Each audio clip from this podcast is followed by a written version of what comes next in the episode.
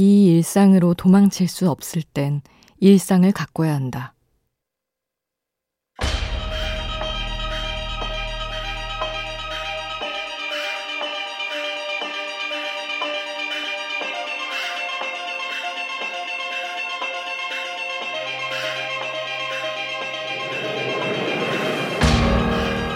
평범한 일상 속에서 행복을 찾아가는 작가 김혜원은 책을 통해 말한다.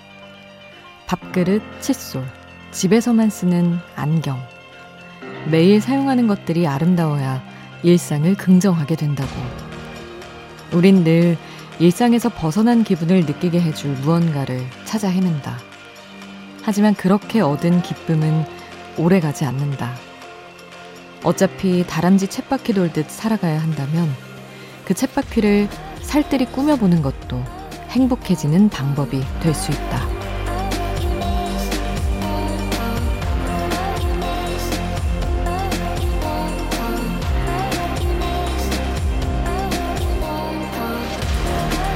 빌린 근사한 숙소는 잠깐의 기쁨을 줄 뿐이지만 공들인 내 방은 매일매일 지친 나를 평온케 한다.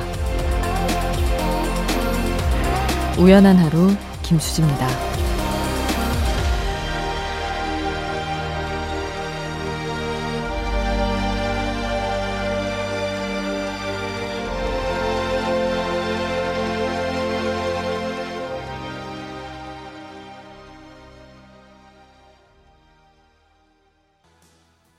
7월 26일 일요일 우연한 하루 김수지입니다.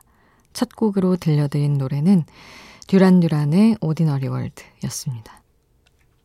음, 매일 사용하는 것들을 아름답게 하면 행복해질 수 있다. 아, 정말 며칠 전에 어떤 친구가 투명한 유리병에 음료를 담아 마시더라 따라해봤다. 근데 우아함은 부지런해야 가능한 것 같다. 이런 사연 주셨던 게 또 생각이 나면서 평소에 왜 여행을 가고 싶나를 생각해 보면 새로운 풍경이나 재미있는 즐길 거리를 겪어보고 싶어서도 있지만 되게 깔끔하고 느낌 있는 숙소에서 그걸 내 방처럼 누려보고 싶은 마음도 되게 크잖아요. 근데 그걸 찾아가는 것보다 어쩌면 매일매일 내가 머무는 공간을 그냥 느낌 있게 잘 꾸며놓으면 또 다를 수도 있는데, 일단 이건 던져놓고 여행을 자꾸 생각하게 되는 건 어쩔 수 없는 귀찮음 때문인 것 같습니다. 아, 어차피 쳇바퀴 돌듯 살아가야 한다면, 쳇바퀴를 살뜰히 꾸며보는 것도 좋은 방법이 될 텐데, 여러분은 여러분만의 그런 일상의 기분을 전환하기 위해서 여러분이 살짝 꾸며보거나 뭔가 바꿔보는 것들이 뭐가 있으신가요? 평범한 하루에서 찾은 그런 기쁨에 대해 이야기 나눌 분들 오늘도 기다리고 있습니다. 문자 샵 8000번, 짧은 문자 50원, 긴 문자 100원의 정보 이용료 추가로 들고요. 미니 메시지는 무료로 이용하실 수 있습니다.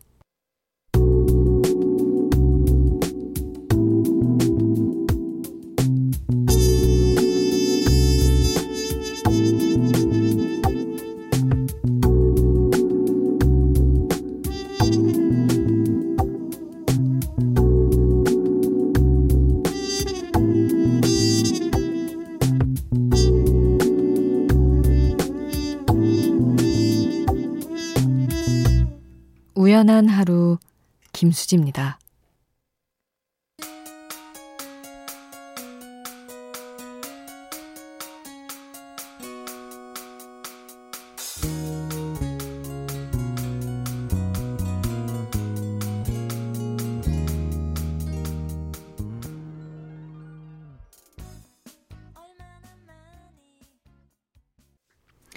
롤러코스터의 습관 허예진님이 신청해 주신 곡 함께 했습니다. 아, 육퇴, 육아 퇴근 후 라디오 켰어요 하시며 잠이 안 와서 화장실 좀 들락거렸더니 남편이 화장실 자주 간다고 뭐라고 하네요. 하면서. 그래도 예쁜 모습으로 자고 있는 아이 보며 힘낸다고 하셨어요. 아니, 뭐, 화장실 가는 거 가지고. 그래요. 육아하느라 정신 없어서 그만큼 바빴겠거니 해주면 되지 않나. 괜히 제가 불만을 품어봅니다. 도은혜님이, 음, 직장에서 권고사직을 당했어요. 너무너무 속상하고 억울해요. 제가 잘못한 것도 아니고, 다른 사람 실수로 기가 막혀서 말이 안 나오네요. 하셨는데, 너무나 많은 눈물을 막 같이 찍어서 보내주셨는데, 이거는 얘기를 해야 되는 거 아닌가요? 명백히 책임 소재를 분명히 한 후, 왜 은혜님이 권고사직을 당하셔야 하지? 아, 이해할 수 없습니다.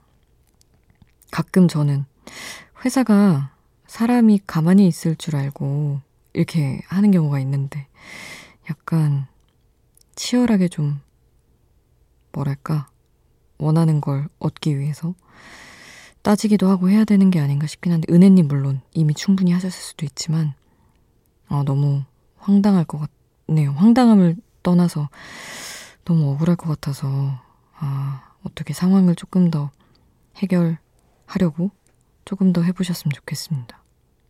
잘못한 게 없는데 왜 나가야 되죠? 그리고 유지영님은 교사 생활 5년 차인데 예전만큼 아이들 마음에 공감하지 못하는 절 보면 자괴감이 듭니다. 다른 건 몰라도 아이들을 사랑하는 마음 하나만은 자신이 있었는데 요즘 제 자신을 사랑하는 일조차 벅차다고 느껴요 하셨습니다. 아, 사실 선생님들도 교사분들도 너무나 많은 사람을 대해야 하는 일이잖아요. 사람 대하는 일이 가장 힘든 일인데 꼭 엄청난 사랑과 애정을 가지고 아이들을 가르쳐야만 훌륭한 선생님이라고 할 수 있지, 할 수 없는 거 아닌가요? 약간 책임감? 이런 건 충분히 있으신 거니까 공감하지 못하는 걸로 죄책감이나 자괴감 안 느끼셨으면 좋겠습니다. 그것도 마음의 여유 공간이 있을 때 가능한 거니까 먼저 찾으시고 그 다음에 사랑해 주셔도 괜찮지 않을까요? 7849님은 어색한 침묵의 시간도 언젠가는 추억이 돼서 돌아오는 것 같아요 하시면서 음, 어떤 말을 건네지 않더라도 상대를 이해할 수 있었어요. 아무 말 없이 서로의 눈을 바라보던 그 시간들이 주는 결속을 이젠 믿기로 했어요. 하셨습니다. 이러기가 참 쉽지가 않은데. 아, 그냥 끝없는 믿음과 그냥 이해하는 것. 너무 어려운 일이잖아요. 아무리 말을 하고 대화를 많이 해도, 아, 눈만 보고 우리는 결속의 상태라고 믿기 어려운데, 엄청 끈끈한 누군가와의 관계를 딱 잡으셨나 봅니다. 어, 0566님이 박세별의 사랑이 우릴 다시 만나게 한다면 신청해 주셔서 이 곡을 먼저 듣고요. 7849님이 강하솔의 매일의 고백 신청해 주셔서 이어서 이 곡을 함께 듣겠습니다.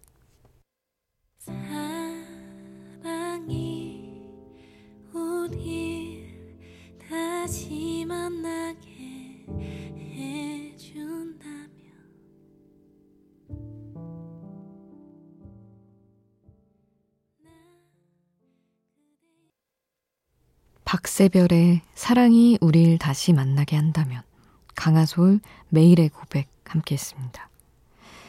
6006님이 수지 아나운서는 어떤 운동 좋아하세요? 라고 물어보셨습니다. 저는 요즘 스쿼시를 시작했는데 마스크 끼고 뛰니까 더 토할 것 같더라고요. 그동안 헬스, 요가, 수영, 복싱 참 많은 운동들을 배우고 그만뒀는데 이번에도 곧 그만두게 될 것 같습니다.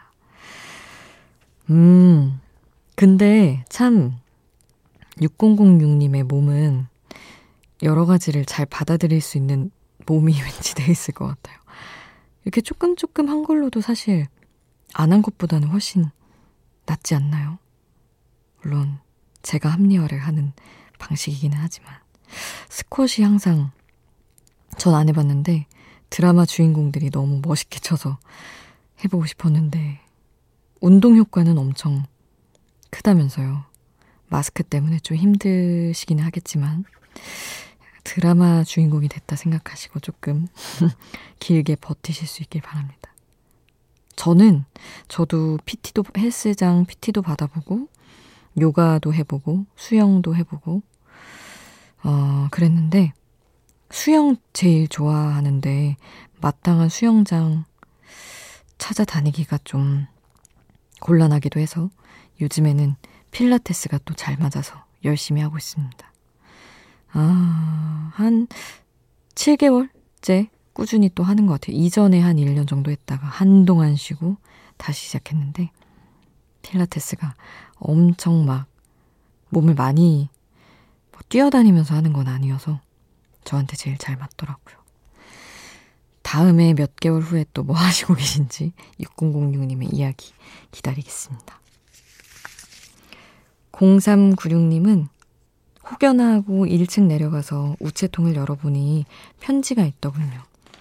훈련병으로 24일째인 우리 아들 편지가 들어있었어요. 읽어 내려가는 동안에도 아들이 보고 싶어서 한참을 읽고 또 읽었네요. 이 시간들도 나중엔 다 추억이 되겠죠. 그래서 더 소중하고 감사한 것 같아요. 이렇게 보내주셨습니다. 아유. 아들은 또 아들 그분은 얼마나 보내놓고 받으셨을까. 또 언제 보낼 수 있을까. 이런 생각하겠죠. 음, 긴 시간이겠지만 말씀하신 것처럼 어쩌면 소중한 추억이라고 생각하시고 기분 좋게 잘 지내셨으면 좋겠습니다. 훈련소 같이 가는 동안 차 안에서 들은 음악이라고 브루노마스의 When I Was Your Man 신청을 해주셨어요. 이 곡 같이 듣겠습니다.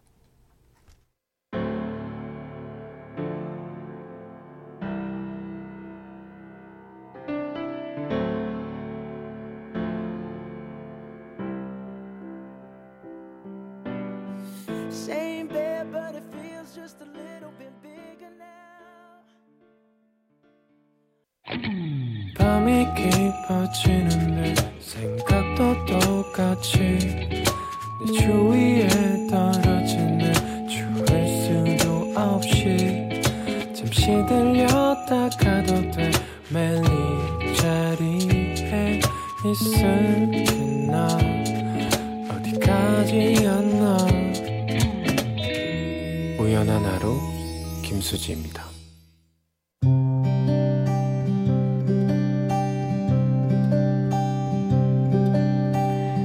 우연의 음악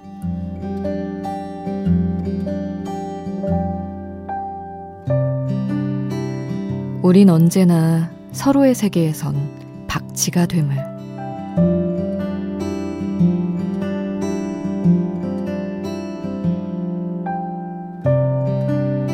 서운해하는 게 많으면 피곤하다는 걸 초등학교 5학년 때 알았다.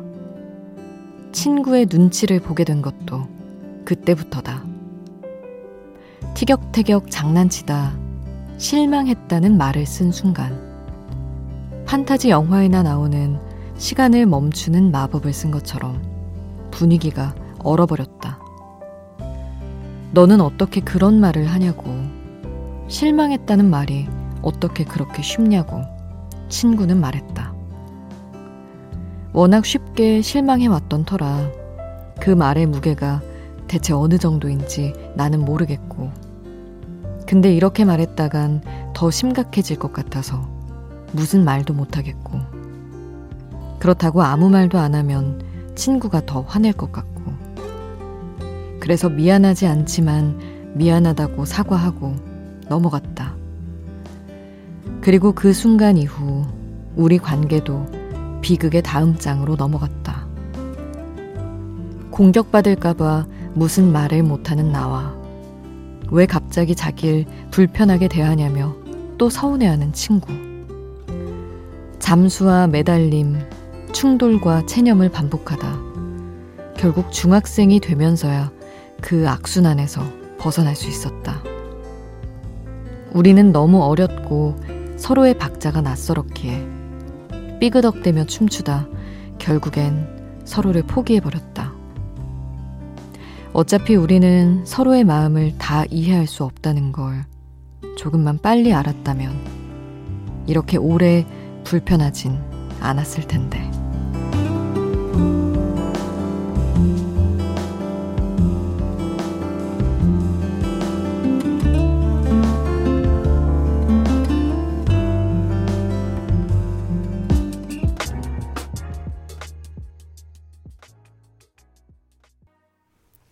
후디의 춤 함께 하셨습니다. 오늘은 그냥 제가 생각하는 처음 어떤 갈등 상황을 맞닥뜨리고 가장 당황했던 순간에 대한 이야기를 가져와 봤습니다. 너무 불편해져서 피해 다니고 눈치 보고 그러다가 친구를 더 서운해하게 하고 그러다가 감당이 안 돼서 또 도망다니고 약간 이런 시기를 겪었었어요. 사람이 각자 화가 나게끔 만드는 그런 버튼 같은 말이 있잖아요. 그런 게 누군가, 누구에게라도 있다는 거를 알았으면 저도 좀 더 대처를 잘했을 텐데, 어, 왜 그 말이 이렇게까지 화낼 일이지? 이해가 안 가니까. 그냥, 어, 야, 뭐야, 실망했어. 이런 어감이었는데, 딱 분위기가 굳고, 공격이 딱 저한테 향하니까, 아, 어찌할 바를 모르겠었던 그때가 되게 아주 오래 전이죠. 초등학교 5학년이면. 20년 전 일인데, 아직까지도 생각이 납니다. 지금도 많은 사람들이 어른이 돼서도 아, 그 말은 좀 아닌데 하며 서로 실망하고 사는데 아, 끝끝내 뭐 다들 완전히 이해는 못하겠지만 좀 하여튼 어려운 문제인 것 같습니다. 계속 5026님 저 진급했어요. 이제 해군 중사입니다. 필승 열심히 하겠습니다. 이렇게 쩌렁쩌렁하게 보내주셨습니다. 축하드려요. 5026님. 그리고 7092님은 60대 접어든 울산 아줌마예요. 요즘 저희 남편과 저는 저녁 먹으면 바로 각자 방으로 들어갑니다. 애들이 다 서울에 가 있어서 남편과 저 둘이 사는데 남편은 영화 보고 저는 인터넷 개인 방송 보다가 라디오 듣는 게 일상이 됐네요. 이렇게 따로 또 같이 늙어갑니다. 음. 각자 편한 대로 이렇게 일상 패턴이 자라, 자리 잡아가는 것도 괜찮은 것 같네요. 꼭 막 매 순간 같이 있을 수는 없는 거니까. 음. 그리고 김태동님은, 어, 사실 심야 시간대라 듣지 못하고, 아, 비포 선라이즈 얘기를 하시는 것 같아요. 개편을 하면서 자정으로 와서 듣게 됐다고 하시면서 어, 언제나 곁에서 진행 잘 해주길 바란다고 하셨습니다. 아, 건강히 시원하게 지내라고 인사도 해주셨는데 태동님도 건강히 지내시고요. 신청곡은 여러 개를 남겨주셨는데 그 가운데서 스탠딩 에그의 여름밤의 우린을 같이 들으려고요. 일단은 0119님이 신청해주신 버스커버스커의 여수밤바다 먼저 듣고요. 김태동님의 신청곡 스탠딩의 그 여름밤의 우린 같이 듣겠습니다.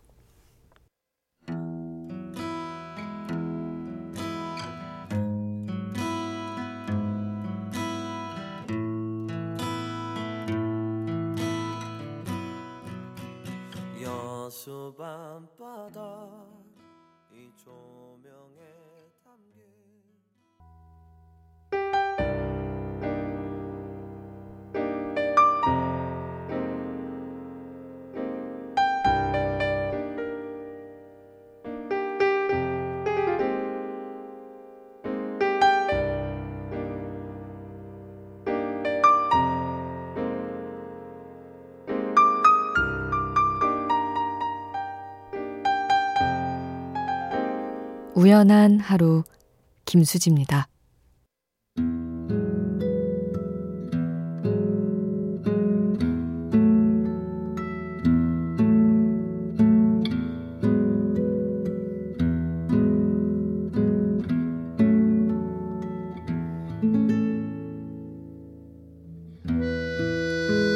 한의성님 아버지를 동생 집에 모시고 갔다가 혼자 돌아가는 중이에요.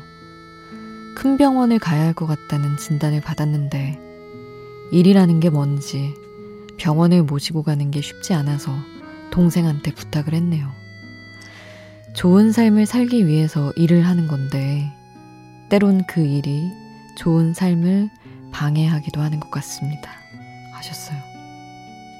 그러게요. 사실은 소중한 사람을 위해 일단 무조건 시간을 다 쓸 수 있고 에너지를 다 쓸 수 있으면 좋은데 또 일을 해야 그런 지탱을 할 여러 가지 여력이 생기는 거니까 너무 당연히 하셔야 하는 일이고 어쩔 수 없는 상황이니까 아버지도 동생분도 다 이해하지 않을까 싶습니다. 그리고 동생이랑 원래 같이 나눠서 하는 거죠, 뭐. 기운 내세요, 의정님. 1324님의 신청곡을 오늘 끝곡으로 남겨드립니다. 마이클 잭슨의 Keep the Faith 남겨드릴게요. 지금까지 우연한 하루 김수지였습니다.